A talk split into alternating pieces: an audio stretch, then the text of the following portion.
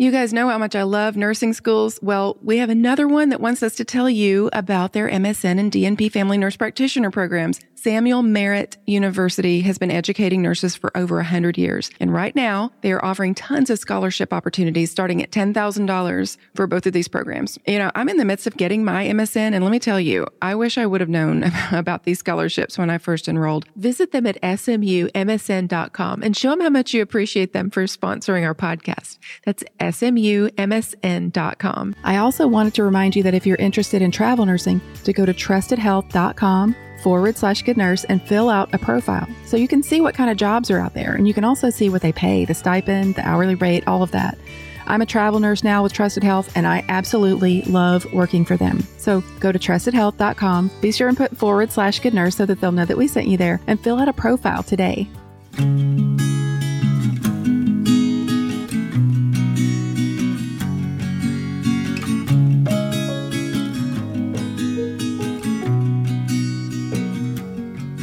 Hey, everybody, this is Tina again with Good Nurse Bad Nurse. Welcome back for another week of medical true crime and news stories and a little chit chat about healthcare and such. You know, that's what we do here. Before we get started, I'd like to ask you guys I haven't done this before, but I would like to ask you to take a minute of your time and give us a rating if you like what you hear. If you don't, you know, you really don't have to rate us. You don't have to. We, we won't hold it against you if you just go away peacefully. and if you're needing some entertainment at uh, it's like an event that you're planning, drop us an email. We'll see if we can work something out. We are starting to do live podcast events now. And we just did our first one at the Tennessee Student Nurses Association. It was an absolute blast. I had so much fun. And so we definitely want to keep that going. So now on with introducing my guest hosts for this week. I know you guys remember the guys from the Just Some podcast for advanced practice nurses podcast, Tom and Ben. How are you guys doing? I'm doing good. Tom, how are you, man? Uh, I'm doing great. Just sitting here, relaxing, enjoying the day. And I thought, hey, why not do a podcast? So here I am. I love it. Well, it's really, I'm glad to have you guys back. You guys have been on here before. It's so much fun having you and lots of fun banter back and forth. So looking forward to it. Well, likewise, we're always happy to be here. So, well, let everybody know where they can find your podcast before we get started, before I forget to say that. This is Ben's favorite thing to do. So go ahead, Ben. Well, we're on Facebook, Instagram, Twitter, YouTube, all at Just Some Podcast. Our website where you can find us is at www.justsomepodcast.com. Of course, you can find us wherever you download podcasts under Just Some Podcast. And yeah, there you go. I love it. I love when he does that. It's, it's I have I I'm the worst at doing that. I'm always just like it's like G and Ben. I mean, no, it's oh wait a minute. It's every once in a while he like spur of the moment says, Tom, where can they find us? And I'm just like places. okay. So I'm like, I don't know. And I think people uh a lot of times think like that's a pre-recorded bit. I'm like, no, he does that off the cuff every episode. I'm like, man, he is good. So yeah, he is. It's really good. I've I've resorted to just saying, and we're on social media too. that's that's that's pretty much the Tom method of advertising. I'm like, uh, you're already listening to me. Go somewhere else and find it there. Like that's what I say. uh, well, I guess we can get started with this. This bad. It's a bad doctor this week. I've kind of taken it easy on the doctors for a while, so I figured it was they oh, yeah. were fair game. Yeah.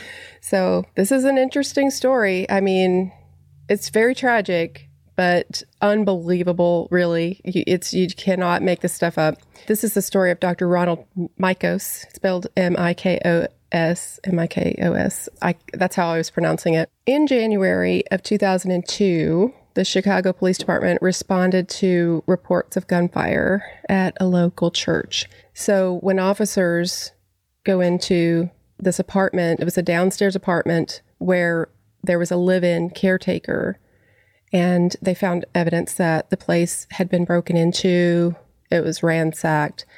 And they start looking around the room and they discovered the body of 54 year old Joyce Brannon. She was disabled and she was a, retired nurse and she had been sh- she had been shot six times. So they continued their investigation and they realized that and it, this happens so I can't tell you how many times I've said this when telling these stories, but they realized that there were things that were there that should have been missing had this been an actual robbery. And this happened so many times like the person who is quote staging a robbery doesn't actually take the things of value that are there obvi- like literally like hundreds of dollars sitting on the counter and you know their wallet or i don't just it doesn't make any sense. If you've ever seen a episode of scooby-doo like how did you not figure out to not take the things you're going for? Also Yes. no offense i love chicago. Been to chicago several times. These guys are not unaccustomed to investigating shootings all right? So i mean let's Mm. face some facts. Chicago pd works a lot of shootings. So if they walk into this place they're gonna know like this doesn't feel right like this doesn't seem like a thing yeah Well, they didn't find a murder weapon. There weren't any fingerprints. There was no DNA. The investigator said it was essentially a perfect crime scene, except these guys are pretty keen because they say, they see a subpoena lying on the table that was showing that she was due to testify in court within the next few days against a highly regarded Chicago podiatrist, Dr. Ronald Mikos. He had been under investigation by the Department of Health and Human Services. And so they were shocked that a witness in this case would be murdered in this way, since it's, I mean, it, yes, it's a serious crime, but it's healthcare fraud, and that, that's quite a leap, you know. You definitely kind of going a little bit on the extreme there. When some of the stuff I'd read, it was like 1.2 million that they were investigating as far as the fraud, which is a significant amount. Don't get me wrong, but to kill for it, whew, Right. Well, and and then of course we've I've done stories on here about people who've killed for far less, but this is a respected doctor and very successful. So it's it just I don't think that's where you would go first necessarily because you're just thinking surely not, you know. But he was making between two hundred and fifty and three hundred thousand dollars a year, and this was back in two thousand and two, and at that time. That was literally a couple hundred thousand dollars more, more than what the average podiatrist was making in that area. So, And one of the things I read, eh, I think they estimated he had billed for over 6,000 procedures he had not done. I'm like, that is a lot of procedures in a one year period, mhm. let alone the ones he didn't actually do. So, can you imagine how many he had to have? He was saying, I did this many. I mean, that's crazy. I mean, did he do anything at all? Who knows? Investigators found that he had a very close relationship with his patients. He was probably very charming and and they absolutely loved him. Most of them were elderly and loved the attention that he lavished on them. He would come into their homes, do home visits, and they adored him. So they did discover, as you said, Tom, that he had been billing excessive for ex- excessive charges for his patients, and that most of his patients were on Medicare. He had been billing for hundreds of thousands of dollars more than was customary for the procedures, or you know, for what a podiatrist would normally bill for, and without even talking to the patients, they started suspecting that he was, like you said, billing for procedures that hadn't been performed because it just didn't add up. You know, you don't typically go to the podiatrist that often, and for these people to be bi- for him to need to bill this these things for one patient, they would have to come several times. Yeah, times a I think the 12 toenail removals is the first thing that tipped him off Mhm. that, that there's Mhm. something's wrong here. on our episode where we talked about the changes in billing that were coming at the beginning of this year, uh, with it going to more of a time based billing, and talking about how you know there's now codes that you can bill for greater than 60 minutes of time and things of that nature. But if you're doing that consistently, that's going to raise some red flags somewhere because you're garnering that much money for a reason, and they're going to start looking at that. And that was one of the things that struck me because I do generate the code. And I sometimes, if, if I don't have a clear, like instead of a 214, which is a higher reimbursement rate, if I don't clearly have a 214, even though I probably do, I will just go ahead and do a 213. And so in my head, I'm going, I get nervous about a 213 versus a 214. This guy is just making up office visits. Like, holy crap. I can't Hmm. imagine the chutzpah it must have taken to devise this plan for a podiatrist. I'm just saying, it just, wow. I know, and, and and and once they started looking into it, there were no patient records, there were no prescriptions, there were no medica- records, you know, of medications, nothing. And so it's like, they're they're, they're just going. Th- none of this is adding up. None, none of this is making Well, any see, sense. now the robbery makes sense that he didn't steal anything because I mean he didn't. Uh, He's a millionaire. Yeah. well, I mean he didn't have patient record, he didn't have prescription. You know, I mean if you're going to do it, you know, don't half-ass it and just Mhm. Do it. You know, We'll take a moment to hear a word from our sponsor. You guys, a career in nursing is more than just a job. It's a lifelong journey of learning and growing, and professional development is key for any nurse hoping to advance their career. So, how about you? Are you ready to take your career to the next level? If so, now is the time for you to get your certification in nursing. Earning your certification is a major professional milestone. It's a seal of approval recognized by professional peers, hiring managers, and patients. It signifies your commitment to excellence, your level of competence, and can make you more marketable in a competitive field. Offering 18 different certifications, including 12 specialty certifications, whether you're looking to earn your first certification, ready to renew, or exploring new certifications, they are there to make the entire process as easy, affordable, flexible, and painless as possible. Whatever your practice level or desired specialty, they can help you prepare your exam with a range of affordable tools and resources designed to set you up for success. And their commitment to you goes well beyond the exam. They provide all the ongoing support, advocacy, guidance, and resources that you need throughout your nursing career. This is your career, and you deserve the best. At ANCC, they're going to be there to help you every step of the way. So visit pages.nursingworld.org forward slash GNBN to learn more. That's pages.nursingworld.org forward slash GNBN. And we'll put that link on our website. If you want to just go to Good Nurse, Bad Nurse, you can click on it from there.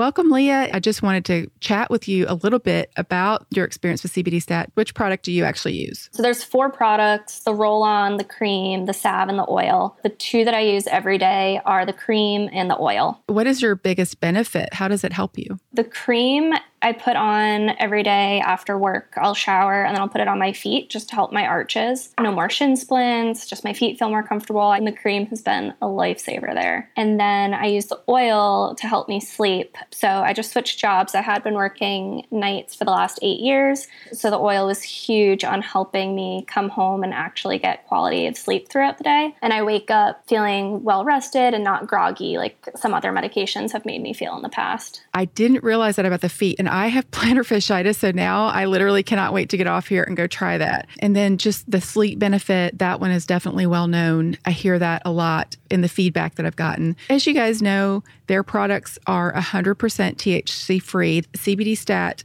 has a team of engineers that invented a very unique and efficient process to produce CBD isolate, which is the purest form of CBD. They only offer very strong products greater than a thousand milligrams. If you guys are interested in CBD stat in their product, you can go to cbdstat.care forward slash good nurse bad nurse. Be sure and put the forward slash good nurse bad nurse in there so they know that we sent you there. cbdstat.care. Be sure and put dot .care instead of dot .com forward slash good nurse bad nurse.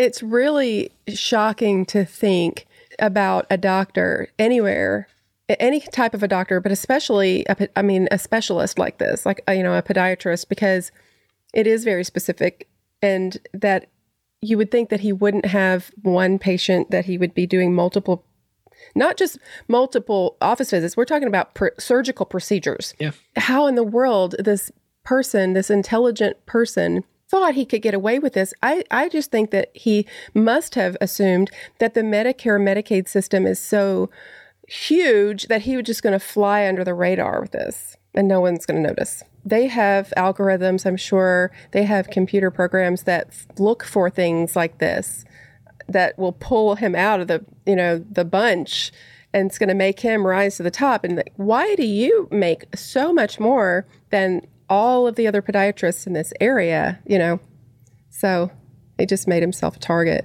well after months of investigating him they finally are able to have a meeting with him face to face during the meeting, they said he was very nervous, erratic. He would swing from one extreme to the other with his emotions. He would get angry and like pound the table and like, you know, yell. And then he would be smiling, just erratic, very erratic. He denied, of course, that he committed fraud, said that he did perform all of the procedures that he billed for, just completely flat out denied it. He started contacting his clients before the investigators could. So he is wanting to get out ahead of it. So he's a little smarter than what maybe what we're giving him credit for, On at least. end, yeah. hmm He visited them one by one and told them that the FBI is setting him up so manipulative, and it really breaks my heart. My husband's parents are kind of getting uh, up there in age, and it breaks my heart to think of someone taking advantage of their good nature and their sweet spirit, and uh, just it it, it makes me so mad when I think about him going into these these sweet people's homes who love him and he's just manipulating them. And he literally talks them into a federal crime because they loved him so much you know it just shows the power that healthcare providers can have over their patients and the, the responsibility that we all have to be respectful of that you know Oh, and I'm sure that he did tug on those heartstrings really well. Uh, You know, and, this is very similar, I would Mhm. think, to like these scammers who are scamming you know, the elderly population for thousands and 1000s of Mhm. dollars. I mean, this is basically the same thing, just he's doing it in a person and they know him. You know, well, well, he's such Yeah. a good guy, he wouldn't do that. So yeah, we, we you know, the FBI is out to get him, so we want to help him out. I mean, I can see the the mentality. and like you said, they liked him. So he already he Yeah. already built a rapport. He already had the in. All he had to do is, hey, you know me. Every time you remember the last time your foot hurt, I fixed it, didn't I? We're we're good. So this FBI guy, he's gonna lie to you. Like he already had the built in excuse. He just had to activate it basically. And I- mean, I, I in one way want to say he must have been a hell of a podiatrist to be able to convince people to lie to the FBI for him. Right. I mean, wow, that is some service he is providing there.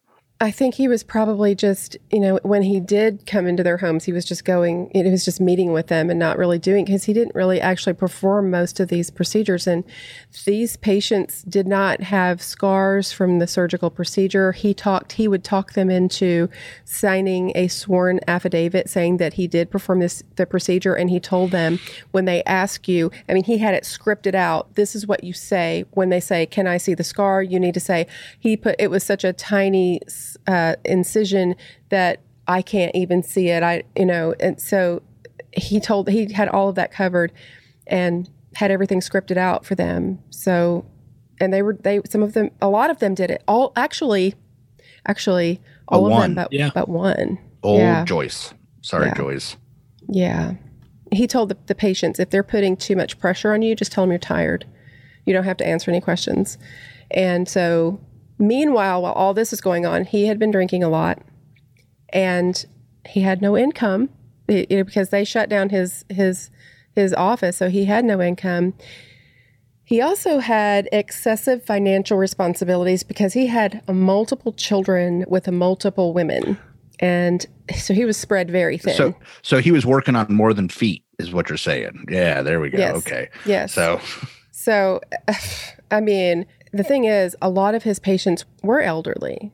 And so, you know, it takes a long time for these investigations, years. So, several of his patients passed away from natural causes. And so the investigators were starting to get frustrated and scared that they were going to lose the case because they weren't going to have any Yeah. witnesses. So they continue to look for patients, you know, that, that he may have lied about, looking through the records. And they discovered Joyce Brannon because she was considerably younger than the other patients. You know, a lot of these other patients that were elderly, she was, you know, in her 50s. And they're like, okay, here's a patient. She may be able to really do, you know, help us out here. So they approached her and the investigator, you know, it just, it really, I, I broke my heart when it, they, I was watching the um, interview with the investigator because you could tell she really liked her. She really liked Joyce. She said that when she went there, that she knocked on the door and there was a sign that said, "Please be patient. A disabled person, you know, lives here." And so she said she finally got to the door and she was on, you know, like crutches, and then she welcomed her in. She sat there and talked to her, and she told her when the investigator told her that Dr. Mikos had billed Medicare for 70, 70 surgical procedures on her feet, she immediately said, Honey, I'm a former ICU nurse. I know exactly what you're talking about, and these didn't happen. I just love her spunk, and I, I love that she's just like, I'm not letting him get away with this, and he's not going to manipulate So, me. Tom, see here, the lesson here is 69 procedures. That's okay. That was that was When you hit okay. that 70th, you're to start That's raising red flags. that's what I went too far. Or just don't mess with an an old ICU nurse. Apparently, That's would also be lesson. preferable. Yeah. Yeah, I know. I noticed that. That was also one of the things that stood out is because it was, you know, in the the stuff I was reading on this as well. Same exact quote. So it must have really stood out to this investigator because that's the quote she's always said. Oh, honey, I'm a former ICU nurse. This didn't happen. Like declarative. Like don't need to go any further. I got you.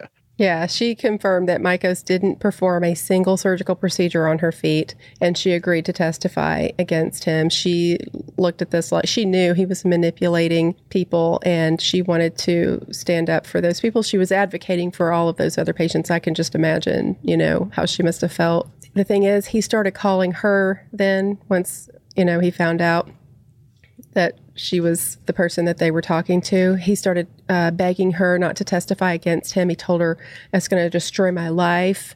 I have a family, I have children, just pulling out every card he could, you know, to try to keep her from from doing it.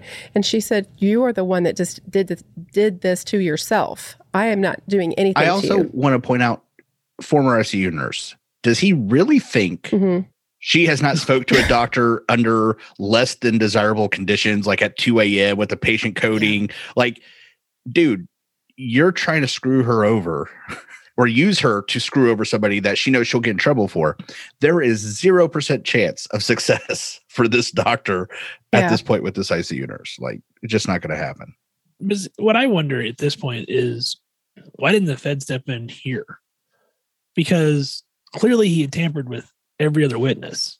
I mean, that's evident Yeah. by just in, in the story.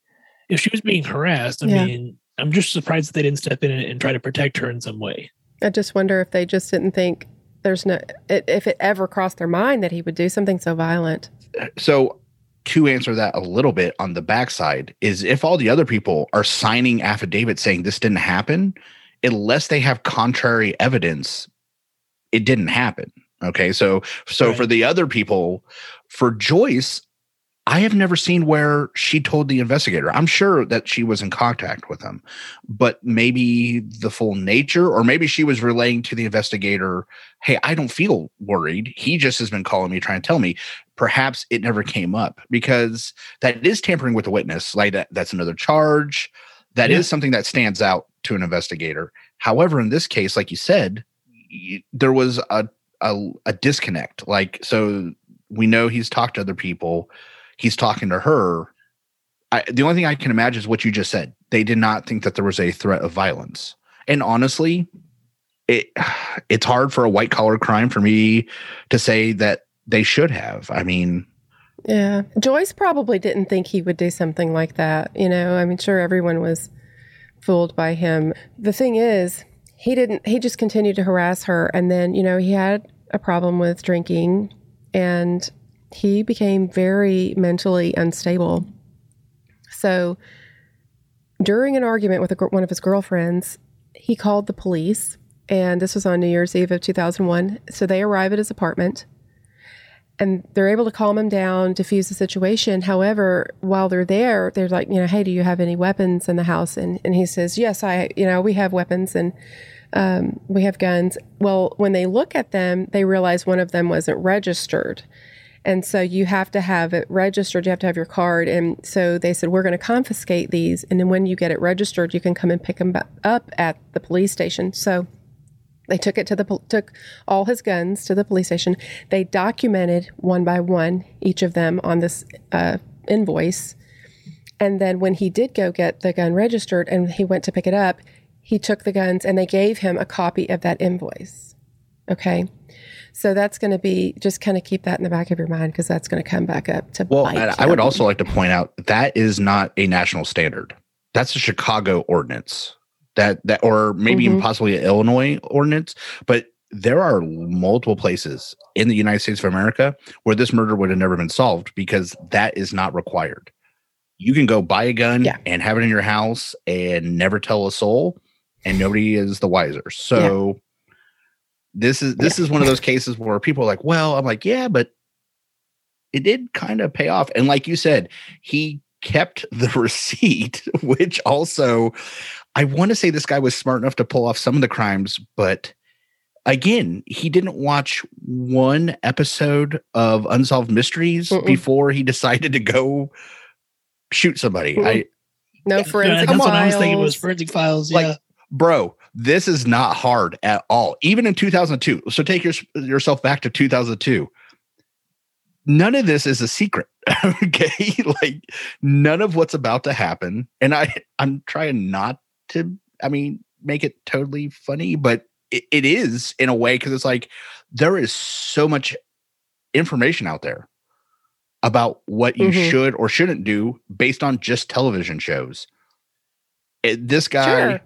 There's can't yeah, figure it out. absolutely. Like he figured out a way to scam the United States government out of 1.2 million dollars, but he can't figure out how to throw away a Yeah. piece of paper with the evidence written on it. yeah. He didn't do it successfully though. I mean, he basically just kept overcharging and hoped that they would notice. Yeah, he yeah, That was he, his he probably should have at least done a procedure on each patient and then just, you know, God, I feel okay. So I am not trying to set up He did not have time between all his girlfriends and children. I'm sorry. I, I guess I just realized much. I'm not trying to sound like I'm setting somebody up or telling them how to commit fraud. I'm just saying it would strike me as necessary if Mhm. I'm going to pr- document two procedures on you. I should probably have done one of them so that there's some evidence of me completing my job. So, God, Yeah, I always say this every week. I started saying this every week because I, you know, I, I am. It befuddles the mind how people do these things. But I always say, if that if there's anything that I've learned from this is that don't commit crimes because you are not as smart as you think you are. You will do something so stupid that in retrospect you'll be like, oh, why did I do that? So, you know. Don't ju- just don't commit crimes. Just don't do it. You're going to get I've caught. I've, I've heard this before and it, it seems to bear out to be true is that every crime scene, there's 10 to 20 mistakes. Mhm. and all the investigators have to do is find one of them. So again, like you said, going back to it is e- even if you did commit, and I think based on this guy's uh, background here, he accidentally committed a perfect crime scene, and yet still somehow left a mistake that led to him. Like you said, there there's suddenly he murdered her three days before a grand jury subpoena. Not great timing, my friend. You know, or broke into her house but didn't steal Mm. anything. Like he committed multiple mistakes that were that led to his demise. Yeah. And I'm sure the alcohol abuse had a lot to do with that. His mind was just not, you know, he was spiraling for sure. They also uncovered that he had a prescription pain medication addiction that went all the way back to the 80s. So this is something that started a long time ago and I'm sure it was just it snowballed and he he over time just increasingly lost the ability to make good decisions. His decision making process just failed him over and over again. So on January 27th, the investigators were notified that Joyce Brannon had been murdered. They knew that Dr. Mikos was guilty of fraud, but now, of course, they're thinking, could he have done this? It's just too much of a coincidence. And they continued their investigation and they secured a warrant for wiretapping his cell phone and found a rec- one of the recordings that they captured was a conversation between Dr. Mikos and a former patient. His name was Charles Labasco, and this patient had over 350 foot. Okay, foot. I feel like I yeah, need to put because foot in yeah, there because it wasn't just- general surgeries. 350 specifically on two feet. Does he have prosthetics? Because that's about the only thing left at this point in time. It was 323 Yeah. plantar wart removals. Wow, that is that is impressive. I mean, I don't know. This is just. I did go to podiatrist a few years ago because I, my feet were hurting so bad from you know standing in one place for so long. In nursing school is when it happened. I didn't have enough. I didn't understand like about shoes, all the right shoes, and the compression socks and everything. And I gave myself plantar fasciitis. So that's basically what he said. And then he would talk me into getting steroid injections into my feet. And then I wanted to stab him in the eyeballs because it hurt so bad.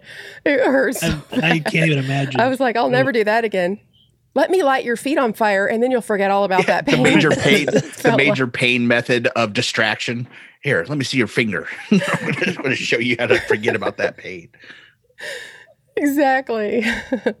so anyway, 350 surgeries. I this one patient, Charles Labasco. So they have this recorded conversation. Now this this conversation, I actually heard the recording, a little clip of it. This man sounded so pitiful.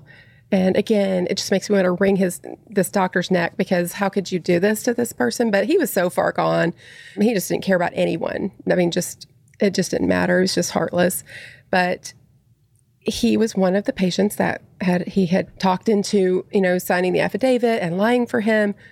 You can hear him in this recording tell Dr. Mikos that he had seen in the news, you know, that a patient had been killed. And it was just gut wrenching. His voice, he's almost crying. He pleaded with Dr. Mikos to tell the truth. He was very upset, obviously, and just begging him to do the right thing. And Mikos just sounded cold and uncaring.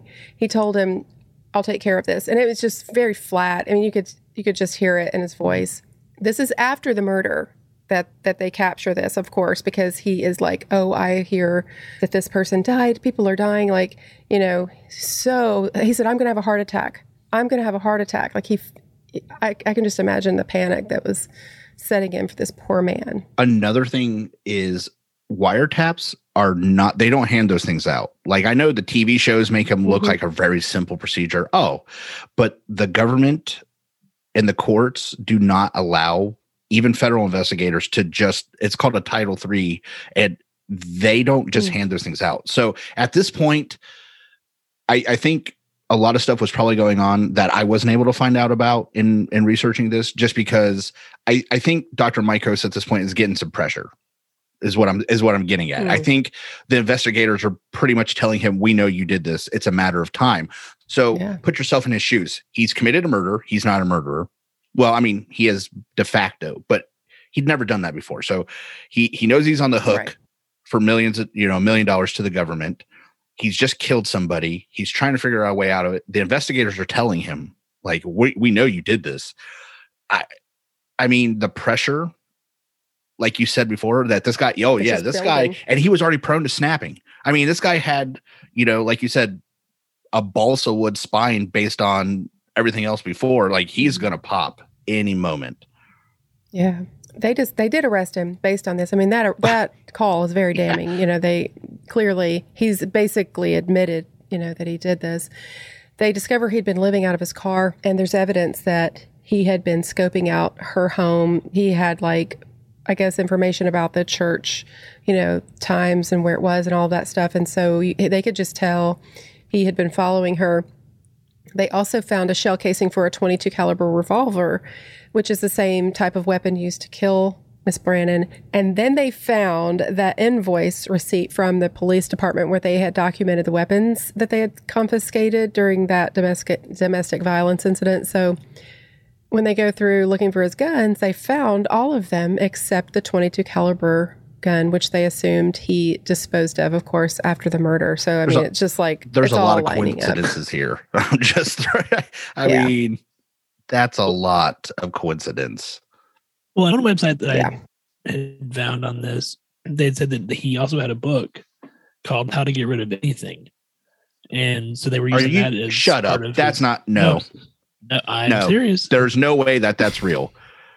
I'm one of the websites that I've seen, but apparently it did not have um, His Google search was how to kill people. invoices. Yeah, how to kill people and get away with it. If I was going to break into a church basement, how would you do it? Yeah, yeah, yeah. There's a lot of broad, damning statements being said here. No, I don't believe you. There's no Mhm. way he found he got a book how to get rid of everything. I guess you. I, I bet you he did. I bet you he did. There's no way. There's no way. Like, oh my god. Like, like I said, Look, Tom, I did a story about a doctor who killed his wife, and when they were searching his, uh, and he did it by shooting her through a window. Okay, dri while he drove down the road, he did all this all this elaborate stuff to make it look like he was out of town, and uh, it was crazy. And then when they look through his things in his house, they find a manuscript where he is literally writing a book about a doc a doctor killing his wife and Like the names were all the same, and it, the exact way that he did it is in this, fic, you know, this fictitious book. And who would who would O.J. do that? Simpson. Uh, OJ Simpson actually did that. So he wrote a book. How would I do it? yeah. Well, yeah. he did. If I if I did it, yeah. And, just- uh, there- so, but O.J. Hmm. Simpson, there was double jeopardy helping him because he couldn't be Correct. convicted of that again. This guy, they were still investigating him, and he's just laid it out there for him. Just, you can't make this stuff up. I, am I telling was you. in, I was incorrect. The, the title of the book, I went back and looked at it, was How to Hide Anything. See, I knew you were wrong. I knew it wasn't that. I can live with how to hide things, but not. but again, how- apparently there was not a chapter on invoices or you know things like Or- that. if you He own missed that nine one, yeah. handguns, get rid of the one you shot the the witness with. Yeah, that was probably the first chapter. So there you go. And like I said, I'm just waiting for you meddling kids, someone to pull off. Like you didn't watch any of this. Like Yeah. what's going on? yeah, exactly. Scooby Doo. So I'm just saying. Well, in 2013, Ronald Mikos was convicted and he was sentenced to death. And you know, we don't have a lot of these stories where someone is con- is actually sentenced to death because it's pretty rare for someone. I think you were saying, I mean, he's on Yeah. death row to this day, and I think you were saying something about how many uh, had been this had happened in in that state. well, I guess it's not really that important. I guess I'm a nerd. In this case, it's a federal case versus a state case. So, murder murder Okay. cases with convictions with death sentences in state is not terribly uncommon. It depends on the state because not every state actually has death penalties anymore. The federal government Mhm. still does. This was tried through a federal district court in Chicago, which had only ever done one other death sentence ever. this guy really must have pissed a lot of people off because sure the federal did. court was like, no, no, no. This guy's at the highest level. And remember where this started with with a terrible crime, but a white collar one. You know, he would honestly, looking back in 2002, he would have probably spent 18 months in a minimum security federal prison and been out. And now we're now we're talking Um, about the fact that you know he's in a nine foot by nine foot cell in Joliet, Illinois. Yeah. So I mean, it, it depends because some of some of the, I've done I've done a few of these stories, and we do I do have. I mean, there are some people that are, that are spending a couple of decades in prison. It depend. I think it depends on uh, all of the different circumstances, but the fact that so many people were involved because they separate out the Mhm. the counts and on all of that, they have ways, and I think they were. They did not like this guy one bit, and so they were probably going to throw everything at him they could, even before well, good. He did that. I mean, taking advantage of these. these not that, I mean, he- you know, he robbed from us. We're taxpayers. Like he stole Yeah. our money Yeah. because the government Mhm. trusted him as a provider right? to do the right thing.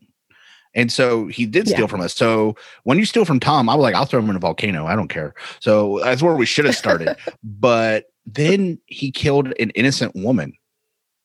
And and honestly, I there's there's back and forth with the death penalty. I mean, I think there's stuff to be said for it, stuff to be said against it.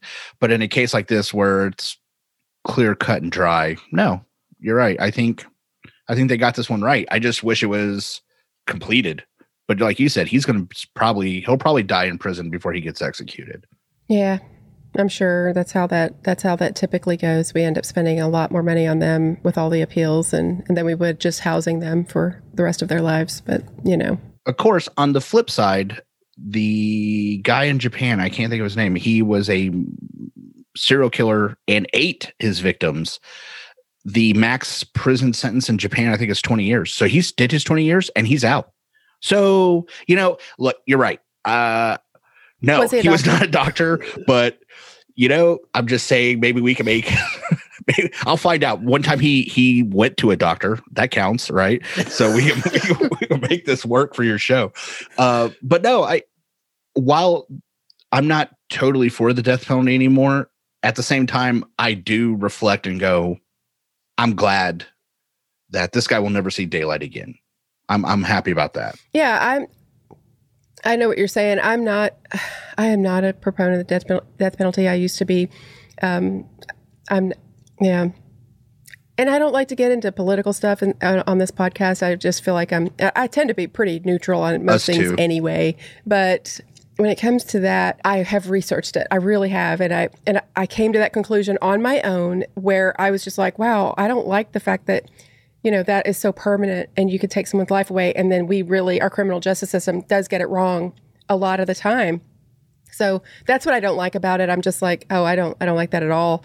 I think we got to at least give if we get it wrong and we figure that out, at least we can let them out, you know. So, doing a true crime podcast, you are one of the people that probably have a really good insight into the death penalty.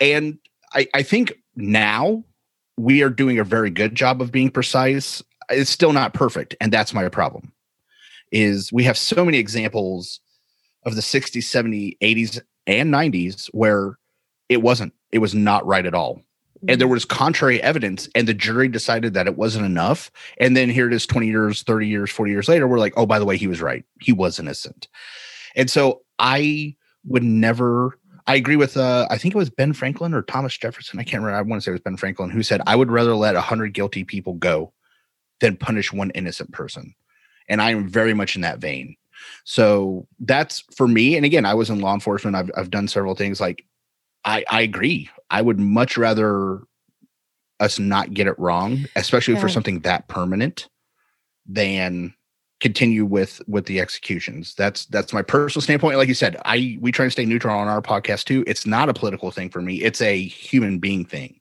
But on the other hand, a case where who was uh, what was it the other day?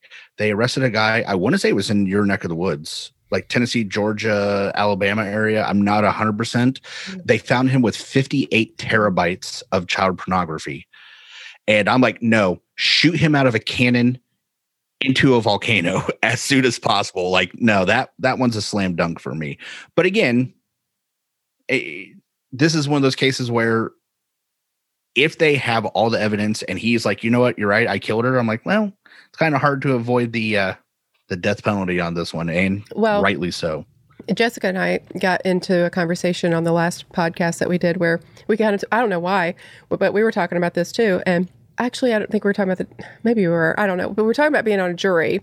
I said, I actually like serving on a jury, which just sounds crazy, but it's not that I enjoy sitting in judgment of someone else, but I actually do consider myself to be able to be unbiased. And I I do believe that I can believe that that person is innocent until proven guilty. I've done it. I've been on a jury, so I, I can. I mean, there was like overwhelming evidence for this guy.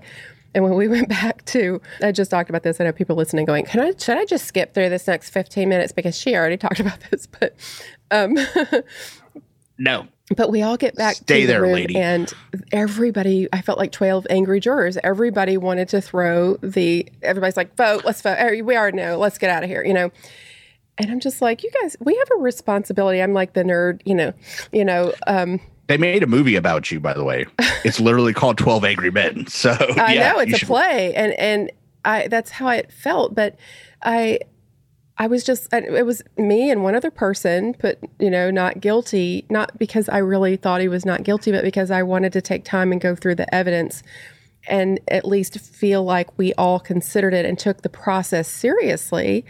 And it just bugs me that so many people can just rush to judgment. You know, you sit there and you listen to all this evidence and you have all this confusing testimony that has to do with cell phone towers and pings and and bullet, you know, bullet trajectory angles and and oh he he took his left arm and crossed over and grabbed the you know like all this these details that sometimes people who can tell you a story and be very persuasive i can tell you a story and spin it one way i've done it I've literally done it on this show so many times where I'm spinning things one way and my guest host is just going, Oh my gosh, he's guilty, he's guilty, he's guilty. And then I throw a little tidbit of information and then they go, Oh, I don't know now. Well, if that little tidbit of information gets left out because the person doesn't have a good defense attorney, and of course the prosecutor's not going to add it in, then you got 12 jurors who are going, well, he's guilty, he's guilty, he's guilty, and they never hear that one little piece of, in, of information, and they end up convicting. So th- that's where that's where I kind of fall. I I believe in this. I believe in the process. I just believe that there are a lot of people that maybe don't take it real seriously and are they rush to judgment and they put a lot of faith in our prosecutors, in the in the police department, in the in that whole side of the system, those people have a job to do. And they see things through one set of lenses a lot of times. And I don't believe they're dishonest. But I do believe that they have their job and they get their teeth sunk into one person and it's hard to let go and look at anything else. So you have to look at both sides. And and that can be and I want to hear what Ben has to say about this, but I've trained police officers and I've trained new nurse practitioners. And I've told them both the same thing is do not go in with a preconceived notion because you will start hearing things and fitting the facts to like let's say I think you have pneumonia. And no matter what you say, I'm going to start making, oh, well, she said she had a cough. Oh, she said it was productive. Oh, she's been short of breath. I could miss something though. So don't go with a preconceived notion of what you think is wrong because you will start fitting the facts and the narrative to fit what you want to hear. And it, and and I don't mean that in a bad way. That's human nature. Like, oh, I think I know what's wrong. I'm going to start doing. It. And that doesn't mean you are always wrong, but like you said, there can be something that would persuade you to alter your view and if you miss it you are on a different path and i just ben have you ever done something like that with your new nps what i usually say is like you know you should read your chief complaint you should kind of have a rough idea of what you suspect is going on but don't let that suspicion drive the entire narrative and, and so that's what you know like if i read oh they have you know a history of gout and their foot is bright red and you know they think it's gout. Okay, well in my mind I'm going, well it's probably gout. But now if I go in there and I'm like, oh no, it's a horrible cellulitis, I'm not gonna go, oh well no, clearly it's still gout. But you should kind of have a yeah. rough idea before you even walk in the room what your suspicions are, and then let your exam dictate where that goes. Well, I guess what I mean, and I agree with you, and it would be no different if I was back bedside ICU, like, oh, you're getting a post STEMI, you know, things that you should be looking for. And I agree with you 100% what I'm saying is, is for a new officer, a new prosecutor, a new NP is like, okay, so you think it's gout, they have a history of gout, but you still have to touch their foot. You know what I'm saying? You still have to do the work so that you can determine if it's a cellulitis versus the gout. And that's how these things should be approached. If you go in there and you're just like, it's just gout, I'm not even, don't even take off your shoe. I don't need to look at it. Well, that's how you miss those yeah, facts. you get tunnel vision. Yeah. You get tunnel vision for that one thing and don't consider anything else. Like it's okay to be like, pretty sure this is gout. We're going to check out all the bases, make sure, you know, and and consider other things. It's and a lot of my so Mark, I sucked him into the true crime world now. So he's we're driving down the road because I I do travel nursing and so we're we travel a lot now. And so when we're driving down the road, and he goes, you know, I was just thinking like the perfect crime like if you know that nobody would ever be able to catch if, if somebody shot someone like driving down the road of course we're driving down the road so mm-hmm. that's why he's thinking this way he goes how would they catch him how would they possibly catch him and and so i said you know they wouldn't because if that happened if you're driving down the interstate and then literally a total stranger it really is legitimately a total stranger for no reason decides to just randomly shoot someone and then keep going and there's no one around to see the, mm-hmm. what the car looked like what are they going to do? The very first thing they do is start looking at the people around them.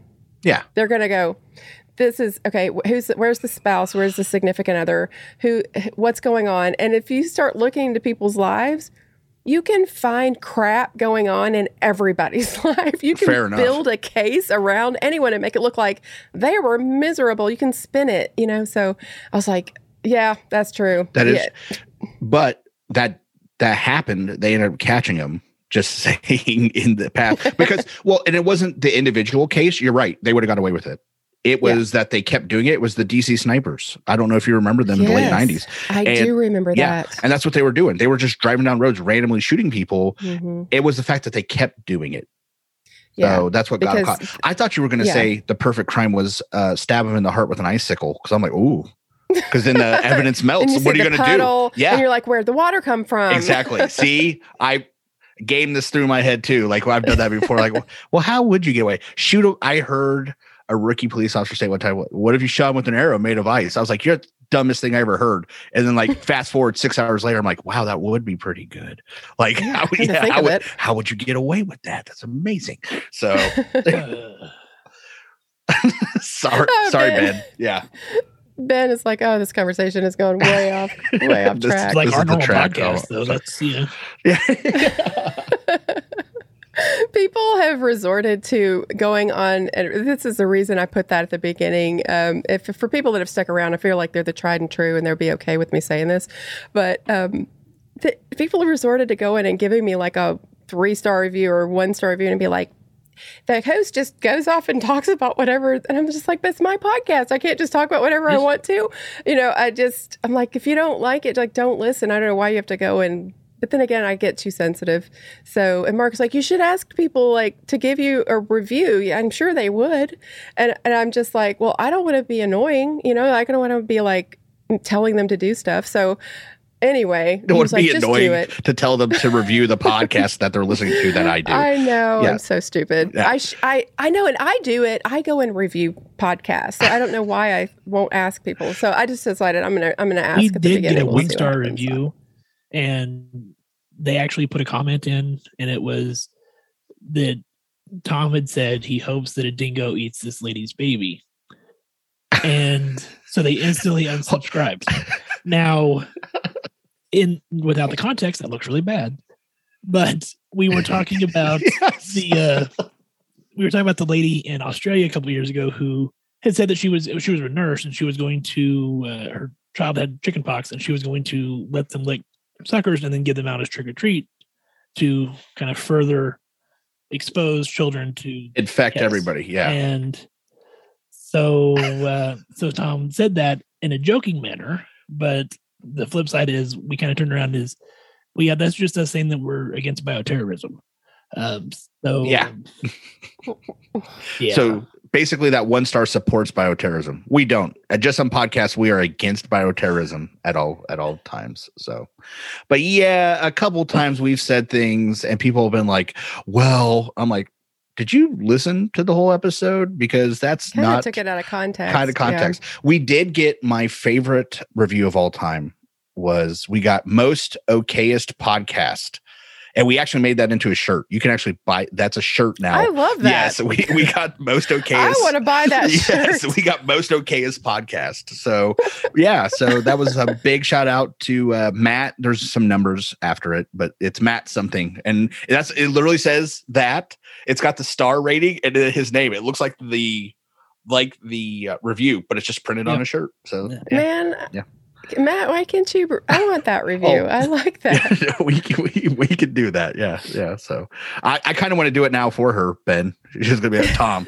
so my friend uh, Kiki and Christina came on, and, and, we were hosting together, and we laugh all the time. Like we can't like it's just a coping mechanism. And we were of course talking about murder. Guess what? It's a that's that what? kind of podcast. And so we were laughing. I mean, I laugh all the time, and someone literally gave me a review. He's just can't believe you're laughing about murder, and I'm just like, I, I was not and would never no laugh about a victim ever. If you listen to the whole thing, you would know I have so much empathy. I I can't I could never do that. Yeah, like I would never laugh about Joyce getting shot. Like that is just terrible. Oh my gosh. Now, well, my heart just breaks in two every time I think about it. You know, it's just horrible. Now, if somewhere in the police file it had renamed Charles Robot Foot Labasco, I would laugh about that because you said they did 250 surgeries on his foot. I'm like, oh. he has to have Terminator feet at this point in time yeah. if he had that yeah. many. So, oh, 350 surgeries. So 350. Come on. That's hilarious. Naming someone robot foot or Terminator foot, that would be hilarious. Yeah. But yeah, no, not the killing of Joyce. That's terrible. No, absolutely not. We we never do that, and I would never do that. Ever be disrespectful toward the victim. It's just what I do. I I laugh inappropriately to cope with uncomfortable situations. I, it's just what I do. I think that's also a habit for your position. You know, mm-hmm. like just Ben and I. Well, I've done ICU too, but ER.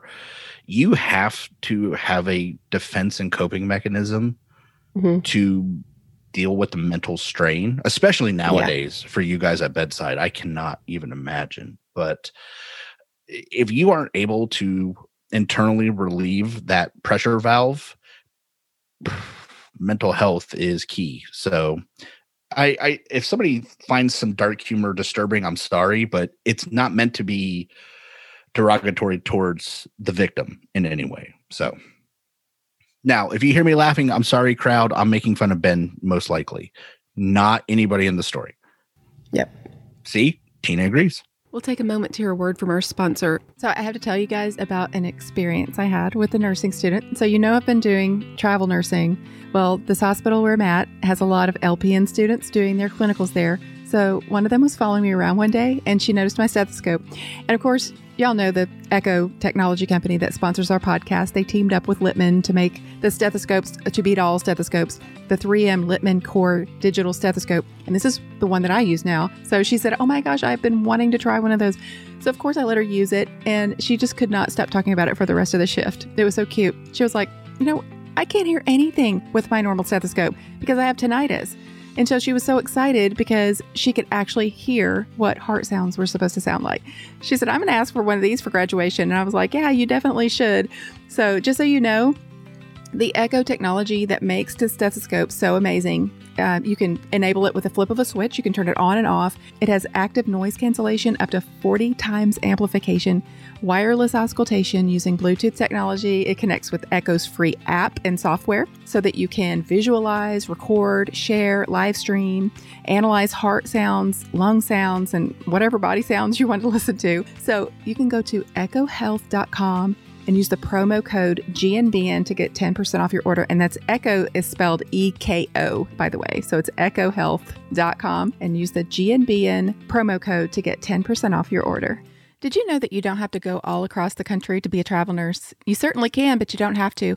I literally took an assignment that's an hour and a half away from my house, and I love it. I can stay in a hotel room if I want, or I can drive back home. So it's the best of both worlds for me. For my next assignment, we're going to get a cabin in the mountains that's about two hours from our house, so it'll really be like a little getaway. Also, one of my really good friends is going with me so we can share expenses. You guys, even if you're just a little curious about travel nursing, go to trustedhealth.com forward slash good nurse and fill out a profile so you can see what kind of jobs are out there and what they pay. Go to trustedhealth.com forward slash good nurse and fill out a profile.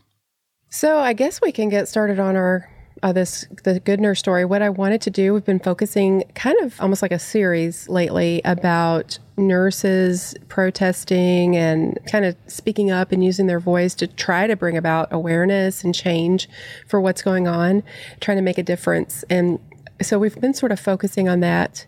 And this week I wanted to talk about these doctors in South Florida because there was an Instagram post that went around right after this happened that was erroneous that was saying that the, these doctors walked out and abandoned their patients. That is not what happened. They did this very responsibly. These doctors, there were 75 of them that showed up early for work. So before their shift started, they all collectively got together and spoke out to the media about the importance of getting vaccinated and and it was to bring awareness because the their the vaccination rate was really low in their state, and that's what that's all they were doing. This was about a month ago that this happened.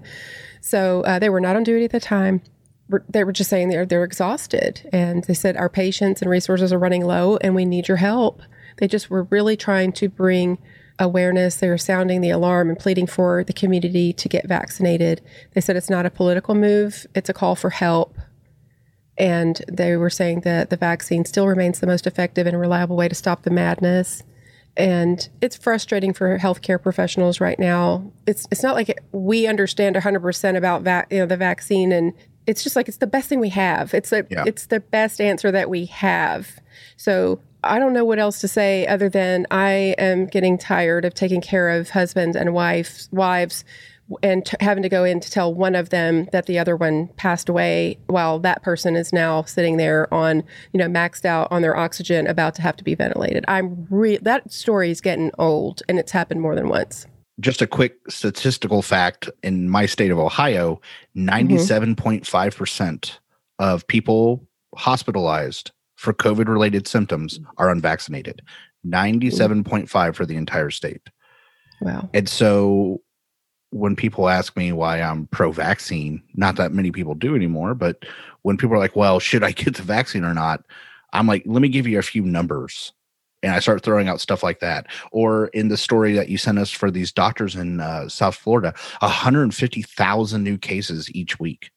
Yeah. I'm just like, that is massive. We in healthcare are at the bottom and watching an avalanche coming and there are things that can be done and they're not happening and yeah. so yeah, I I I feel bad. I've been extremely busy and stressed out at work, and I, I Ben and I talk all the time. I know he has been too, but I'm insulated. I know we were talking about this pre-show. Is I'm insulated and I'm still worn out. For you that are at bedside, uh, my wife has been on your show. She's a respiratory therapist. She's at bedside. It it is heartbreaking to watch your wife come home with bruises on her face from like equipment or now it's just every day is a slaughter. Like she's working as many codes and emergency responses in a 12 hour shift that we would normally work in a week or two. It is just beyond compare. And honestly eh, not to try and sound alarmist in some ways i feel like we are in at least in the large urban areas, because I feel like I'm in an urban area, I'm I'm actually semi worried about the state of our healthcare systems and and what's going on. So I thought this was a great and a and a hopeful story. Like hopefully these 75 doctors brought some attention that perhaps people weren't looking at. And I thought it was a great thing. Like they didn't hurt anybody this is a case of everybody reporting something before they actually have yep. the facts. And I, I think they did a great thing to bring some attention to the problem that you guys at bedside are now dealing with. And not to give a shameless plug, but I'm going to anyway. If you want to hear a firsthand account of dealing with this and the mental strain that it takes, we did an episode with Christine. She's a nurse practitioner in, in the DC area a couple episodes ago. And she was she talked very candidly with us about the thousands of patients she'd taken care of and she talked to us about her mental breakdown that she had. And um, you can just hear i mean you you can hear the the sadness and the pain in her voice. And so i mean if your listeners are looking for you know similar to what these 75 doctors were experiencing and talking about if you're wanting to hear it firsthand there we have an episode for that well, we found this list of states um, at Von Becker's hospital review that shows the percentage of people vaccinated in each state, and this was just from from a couple of days ago. And the state of Tennessee, where I'm from, is 44.72 percent of the percentage of uh, the population that's been fully vaccinated, and we're we're number 44 on yeah. on the list. Uh, unfortunately, Ohio is at 49.78, and well, then I yeah. guess I win because mine's yeah, you do. Yeah, you, and, we're, and we're still thirty first in the country. And did you see who's number one, Ben? Yes, I did. Vermont. Maple I syrup trolls took the lead. so I I I got to say this. So I listened to a couple episodes ago you did with David, and he was talking about like, oh, every time I come on, people email. I'm like, I I say stuff all the time on my podcast. I feel like me and David are going to have to have a conversation because I told the entire state of Vermont that they were maple syrup trolls since they weren't listening to our show. So, like, I was like, yeah, I'm not afraid of telling people what I think. Uh, though they do make a very good whiskey called Whistle Pig, but other than that, Vermont, don't think you're better than me because you're more vaccinated. Yeah, like they have like what? I think they have like a thousand people there. Like the entire state's like a thousand people. Quite. So they have four hundred and thirty-one thousand that are vaccinated, and that's sixty-nine point one one percent of the population. Wow. That, so they're the size of one city in Ohio. Great. The entire state. That's awesome. Like that's like downtown Nashville. So that's there you go. That's what you got. I think they're amazing. You, you, guys in Vermont, you guys are amazing. I think yes, way to go for being number one. I what a, that's a great list to be number one on. It is. You. I'm super happy for them. I'm just mad at people. I love Ohio. I'm so proud to be from Ohio. Until I read that list, I was like, oh god, I'm gonna have to sweep this under a rug somehow. So, like, come on, Ohio. Could you imagine if mm-hmm. Ohio State got beat by the University of Vermont in a football game? They would be they would ransack the entire rest of the state. So like, come on, we we can do better. As uh, we we absolutely can do better here. Kansas, same same problem as Vermont. There's like eight people per square mile. It's like the surface of Mars in Kansas. I've been there. I know. So it's different. Tennessee and Ohio are much better places. So well, I love my state. My state is, I believe, one of the best states in the union. It's just a you know, a wonderful place to live. Oh, there's a lot of people that move here from other states because it the economy is amazing. It's a very well run state in so many aspects, and it's a beautiful place to live. The allergies are terrible, but it's a beautiful place to live. And I don't know. It's just, I, I feel like there's just a lot of people that don't feel like it's safe. They don't, they're afraid of it. You know, they're just kind of like, oh, I don't know about the vaccine. Uh, they hear things and and they're not sure, so they're on the fence, and then they hold off. And then they end and up seeing it's so sad. And they're the most precious. Look, I, this ho- this hospital where I'm working in this very rural part of Tennessee, in Middle Tennessee. It's literally like an. It's like 30 minutes away from the interstate. It's it is so rural there. It's just gorgeous. It's beautiful. The little town has a little square, and just I cannot tell you how much I love this place. It's just unbelievable.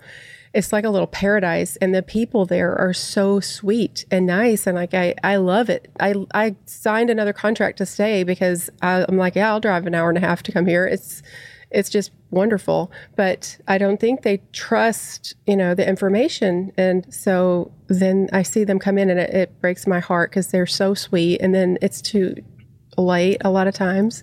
And they looking at me going i didn't know it was this bad. And they're stand, they're sitting there with an airvo or, or vapotherm on and a, and a non-rebreather on top of that. And they're desatting. And we're flipping them on their stomach and i'm just trying to encourage them to you know keep their lungs cleared out and you know to turn every two hours and going in there and helping them you know prone on the other side and uh, you know, just trying to teach them about using their incentive spirometer and giving them all their meds and just trying to stay as positive as I can and trying to laugh with them and keep their spirits up, but they're in there by themselves. It is the saddest thing. And let me tell you, when you talk about people going through this, the the staff at this hospital, what we're all having to endure, seeing these sweet people come in there. It's not like they come in there just, you know, they're all rude and it's like it, it will break your heart in two seeing the, seeing them go through this, and you can see it on their faces that they they sh- they know And- they, they and I say I say a lot of things, and I'm sure in some ways it can be interpreted as well, however that person takes it. I you can't tell a person how to take you, but most of it's frustration and anger because I know what's going to happen, Mhm. or I can see what's about to happen. They think they're unique. I'm like, you're not. I watched the the thousand people before you, and you could not. You you didn't have to be here, and so it gets very angry and frustrated. And it's not that I'm mad at that person. I'm not. I don't want anybody to ever take it as I'm mad at a patient or something like because it's it, that's not it. It's because I'm in this situation and I didn't have to be. You know, Dr. Mikos didn't have to shoot Joyce. You know, I just you could have taken the Yeah. vaccine. You know, we're coming up either we've passed or we're up on four billion doses given around the world. If if there was major issues, w- we mm-hmm. would know about it in a much larger scale. And so I guess that's what I try and get out to people is like we know what's going to happen if you don't do it. There are zero hospitals overrun with people with side effects of the vaccine. Zero. Yeah, that's true, and I try to tell I try to tell people that too. I've not taken for care of one person. I have person. I have not taken care of one person. Have not heard of anybody being hospitalized where I work for side effects of the of getting the the vaccine, and you know I don't. That's the only thing I have to go. And and I think a lot of people say, you know, I'm willing to take the the risks. Uh, it's just it's all about me. If other people are vaccinated, then that's they're protected. So if I choose not to be protected, that's my my choice. But then I'm also dealing with taking care of patients who are vaccinated Yeah. they're coming into the hospital for other reasons. They're coming into the hospital for pancreatitis. They're coming to the hospital for maybe an abscess in their stomach and they need surgery. And they we don't have a surgeon that can do that procedure. And therefore we have to have you transferred out. And then we try to trans we call 45 hospitals and we can't find anywhere for that patient to go.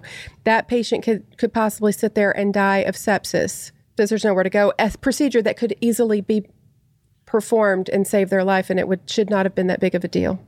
I know this situation personally. It wasn't my family, but a person's father was identified at a smaller hospital. He is having a stroke. So they sent him up to a large university hospital ER where he sat for eight hours with no treatment because they could not literally get him in anywhere because they were overrun with COVID patients that were unvaccinated. and so he is he is to put a good spin since we're on the good side of the podcast you know he is he is recovering nicely but the fury that this person relayed to me which i then had of you're an icu nurse ben and i are er and people that are listening to this a lot of them are in healthcare you know what i'm talking about when i say we have an not symptoms not possibly he had an identified ct scan this guy is having a stroke eight hours with no treatment. He was not TPA candidate. So eight hours with no treatment because other people decided they didn't need to get a vaccine. Like that's purely what it was.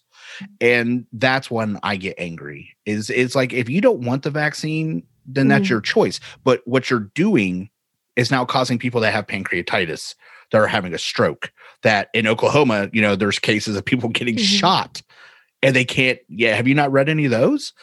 Yeah, yeah. There, there was a, a couple people with Oh uh, bullet goodness. wounds that they basically were like, oh, it's a through and through. Here's some antibiotics, kicked them out, and they had to go back to their PCP for care because they were overrun with ivermectin overdoses and unvaccinated COVID patients. So that's another story we should talk about some other day. But yeah, so I, I am totally with you, and I just I I hope things improve, and I can't stand that I'm losing to Vermont and Kansas. So come on, Ohio, like we got we got we got a lot of work to do. So Well, I guess that'll have to just wrap it up for another episode of Good Nurse Bad Nurse. Appreciate you guys for coming on the podcast. Remind Places. everybody where they can There find go. you. Social media. if you could hear me, social media. we uh, you stole my line. We're on Facebook, Instagram, Twitter, YouTube. We're at Just Some Podcast. And we're also available wherever you download podcast at. So wherever you're listening to this at, you can probably find us too. Also, I would like a review sent for Miss Tina. She is just wonderful. But I also want to beat David. Like I want to be more controversial than David. So there you go. Put that. Tell her. Tell her that. Well, you guys know you can find me at goodnursebadnurse.com. You can email me at tina at goodnursebadnurse. And of course, we are on social media. We're mainly on, I swear, I've just stopped. We're, we're mainly on Instagram. I really have started doing really, really well about posting things on Instagram. And so go on there and follow us. It, we're at Good Nurse. It- the other ones, I don't know. Yeah. You can look, but I don't know if you'll find Social media. it's a thing. Well, and I also would like to remind you guys that even if you're a bad girl or a bad boy, be a good nurse, please.